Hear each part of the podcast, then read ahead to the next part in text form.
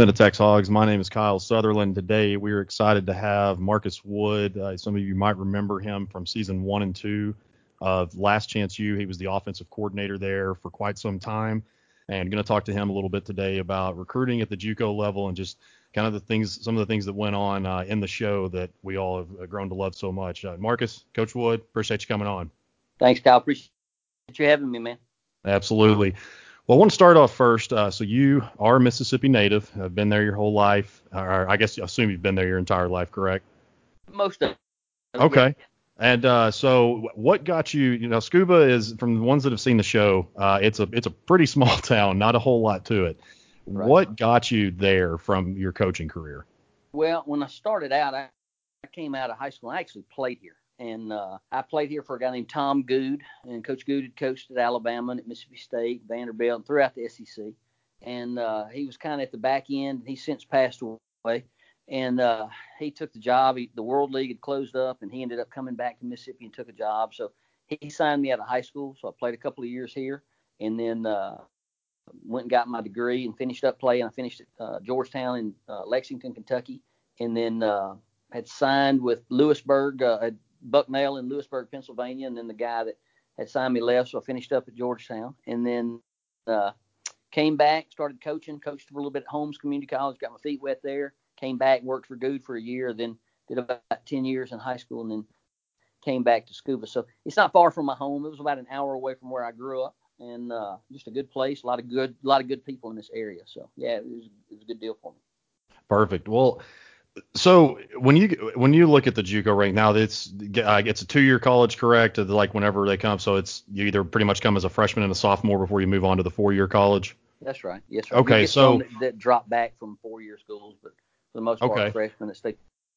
Well, so when whenever you're recruiting a kid, so okay. obviously whenever you are you guys are looking for players to come to your school, it's because most of the time that they've they've had a bad grade, bad grades, or they made a mistake in their personal life and a lot of these kids they come from really tough backgrounds. Now you've got ones like uh, I mean I'm trying to think of uh, DeAndre Johnson for instance, good okay. kid comes from a solid background. He made a real bad mistake.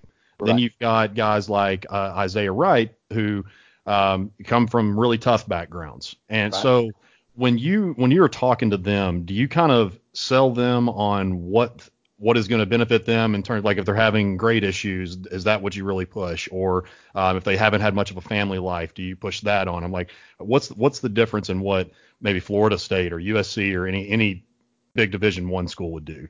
Well i think the, the key to it is most of them don't grow up with a dream of playing junior college ball. So you, you realize that on the front end. Most of them grow up wanting to play like you're talking about the florida states mississippi states arkansas alabama wherever. And uh, and they have a passion for that the unique part of getting to coach at this level, or the great opportunity to me to get to coach at this level, is that you deal with kids that are hungry and eager to get back to that level or to make it to that level if they haven't been there before. So it's a pretty unique experience. I coached high school ball for a while. I was a graduate assistant at Mississippi State years ago. And, uh, you know, when you're coaching high school ball, you've got some kids that maybe you're playing because their parents expect them to. When you get to college, you may have some guys that are on their back half of their career in, in college that uh, in senior college. I'm talking about that maybe aren't playing as much as, as they would like, so they may have kind of shut it down a little bit and are trying to finish to get their degree, which is nothing wrong with that. But the unique side of the junior college is that all of them are still so hungry to try to get that Division One, One Double A or FCS, whatever you want to call it, level. So it, it's a it's a pretty unique deal to get the chance to coach that kind of kid that's going through you know those things. So I think when you're selling it, you're you're trying to go into their house and sell it as an opportunity for them to kind of change the stars they live under and give them a chance to hopefully go here and then springboard to where they want to be. So going along with that, mm-hmm. East Mississippi is unbelievably successful. I mean, what is it? Uh, it's about three, four national championships that I can at least we, think of. We, yep, we won five of the last eight, so we've we've had a really good run. So when you, so you and you and Coach Stephens got there at the same time, correct? Yeah, he okay. So so you guys really built something uh, that's continued even until now. So how do you go building off the rec- the recruiting question? A lot of these kids, like you said, don't want to be there. Just small town. You go from you go from the big school to a small town, and sure. that's not their dream to play JUCO. how do you keep them not just motivated on football and grades, but their their everyday lives as well? Because I know as coaches, it's just like, and I know you've got three boys, and so you look at these right. these kids, uh, these players as your own children. I do. They've already they've already made you know most of them again. I don't I don't want to put everybody under an umbrella because not just just because you go to JUCO doesn't mean you made a mistake, but a lot of them in right. that case has. That's right. And so do you do you go to bed every single night like wondering, man, you know, I just hope that these kids keep their head on straight. So how basically what I'm getting at is how do you keep them motivated, not just on the football field, not just in the classroom, but but their lives as well?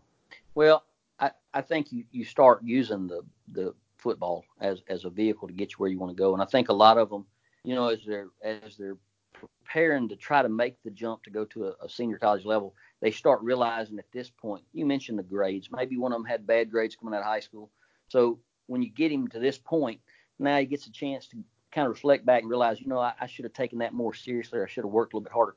So when you get off to a place like focus on books, Coach Goode used to always tell us when I played here. And, you know, so you get an opportunity to do that. Now, the unique side of it is you want to grow them as people as well. So you don't want to just stop and be just a coach and that's all. I think if you're really worried about just winning rings, I think it's a bad it's it's bad. It's a bad look at our profession. I think the rings are great, but I think it's got to be the interaction with those kids and the people. So I think when they when they they see that you really care about them and they they buy into what you're you're selling as far as trying to help them reach their goals and their potential and and drive them to the next level.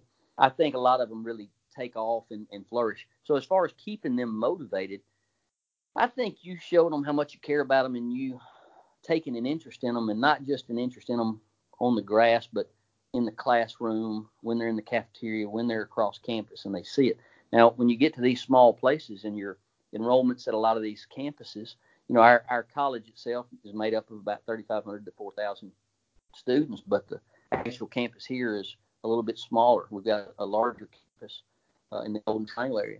So I think when you, you know, you get them here and, and you kind of lock them into what they're trying to work towards doing and drive the direction, I think everything kind of falls into place a lot of times because most of them, like you said, if they've come from a troubled background, they realize it's a second chance or another opportunity.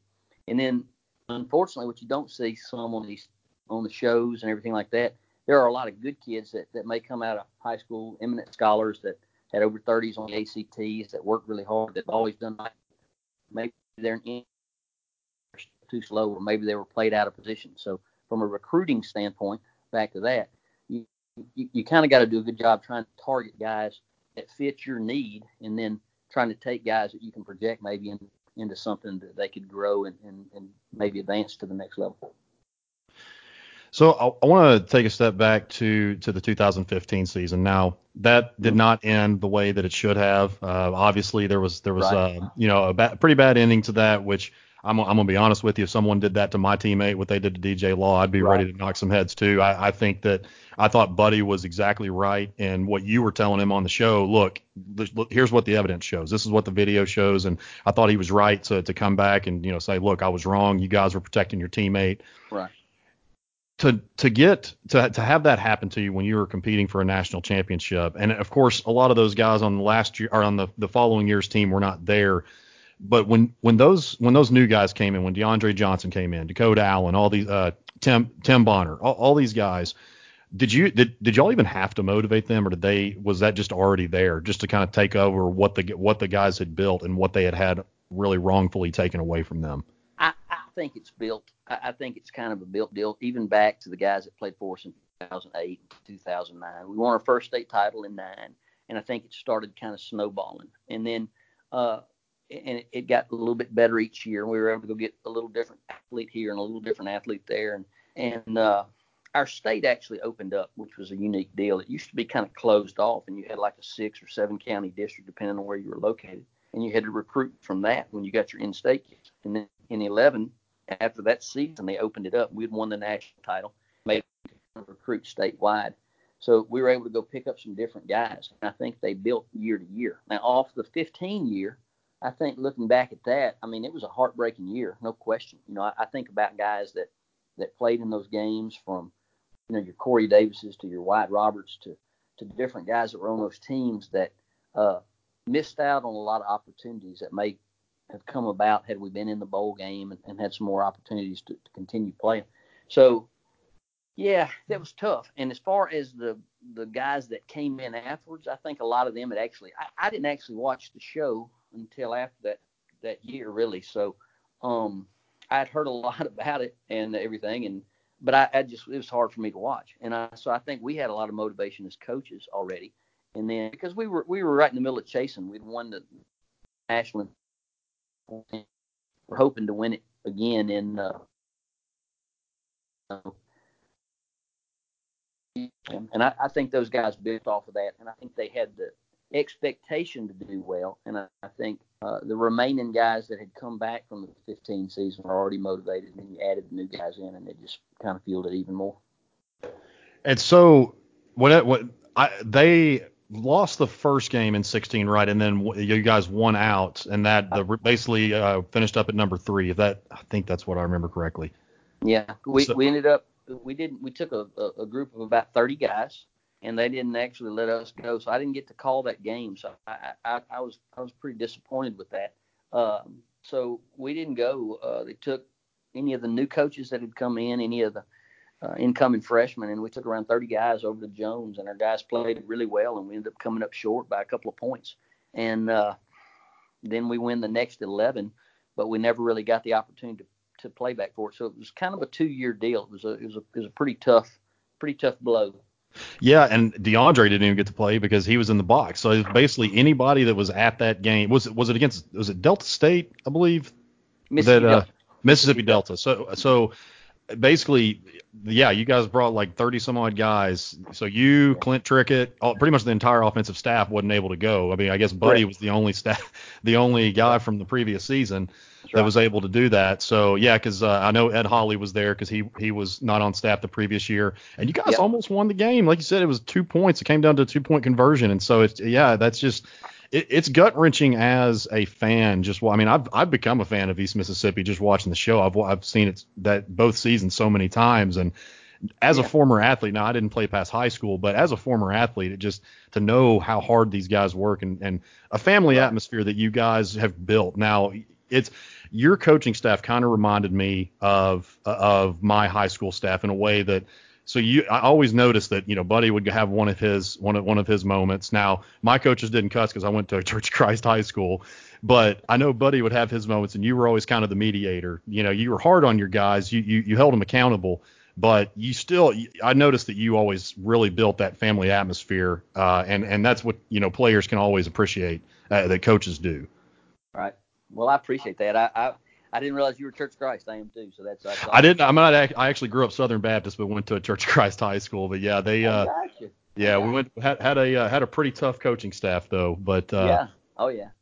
But yeah, and yeah. so um, I mean, yeah, for, for those that haven't watched, uh, of course, season four will be coming out pretty soon. That's when they moved to Independence, Kansas, uh, after the second season. But um, yeah, I mean, I guess really uh, the last thing, coach, is is really I, I, know after the 16 season you moved into an administrative role, and so kind of just talk about what you're doing now, what you've been doing the last couple of years, and uh, what and where you're at at this moment. Well, raising money, we try and do a lot. I'm over uh, institutional advancements or college advancements, so uh, I help do that. I'm out on the road a good bit. I was out uh, earlier today. Yesterday I was in the south part of the state. Today I was in the north part. Uh, so kind of move around a little bit. I deal a little bit more with the uh, manufacturers and technology division as well. So try to help with our workforce. We've got some some great people involved in that. Um, and then you know we'll do a variety of different fundraisers. I mean we may do things that uh, help us with purchasing rings. We may do in-kind donations helping provide bread for camps for little kids or something. So, you know, just a variety of different stuff trying to help raise funds and grow the college and really push it out in a good light. So, been fortunate to get a chance to do that, and it's given me a little bit more time with my boys as well. I've got one that uh, was a soccer player at another junior college, and then I got another one that's a soccer and a baseball player that actually leaves at the end of this week to go to his college, and then uh, I got a 10th grader now, so they're all getting grown on me a little bit, but it's been good. So, do you plan on staying in Scooba once they're all out? Oh, who knows? I mean, right now, I mean, it's it's been a great place. Like I said, you know, when I raised them uh, they were little guys when it was just me that took over raising them, and they were four, seven, and nine. And uh, you know, I had so much help from so many people in this community. There's so many good folks that live in Scooba that uh, always try to help out, and, and and that's that'll always be a special place to me.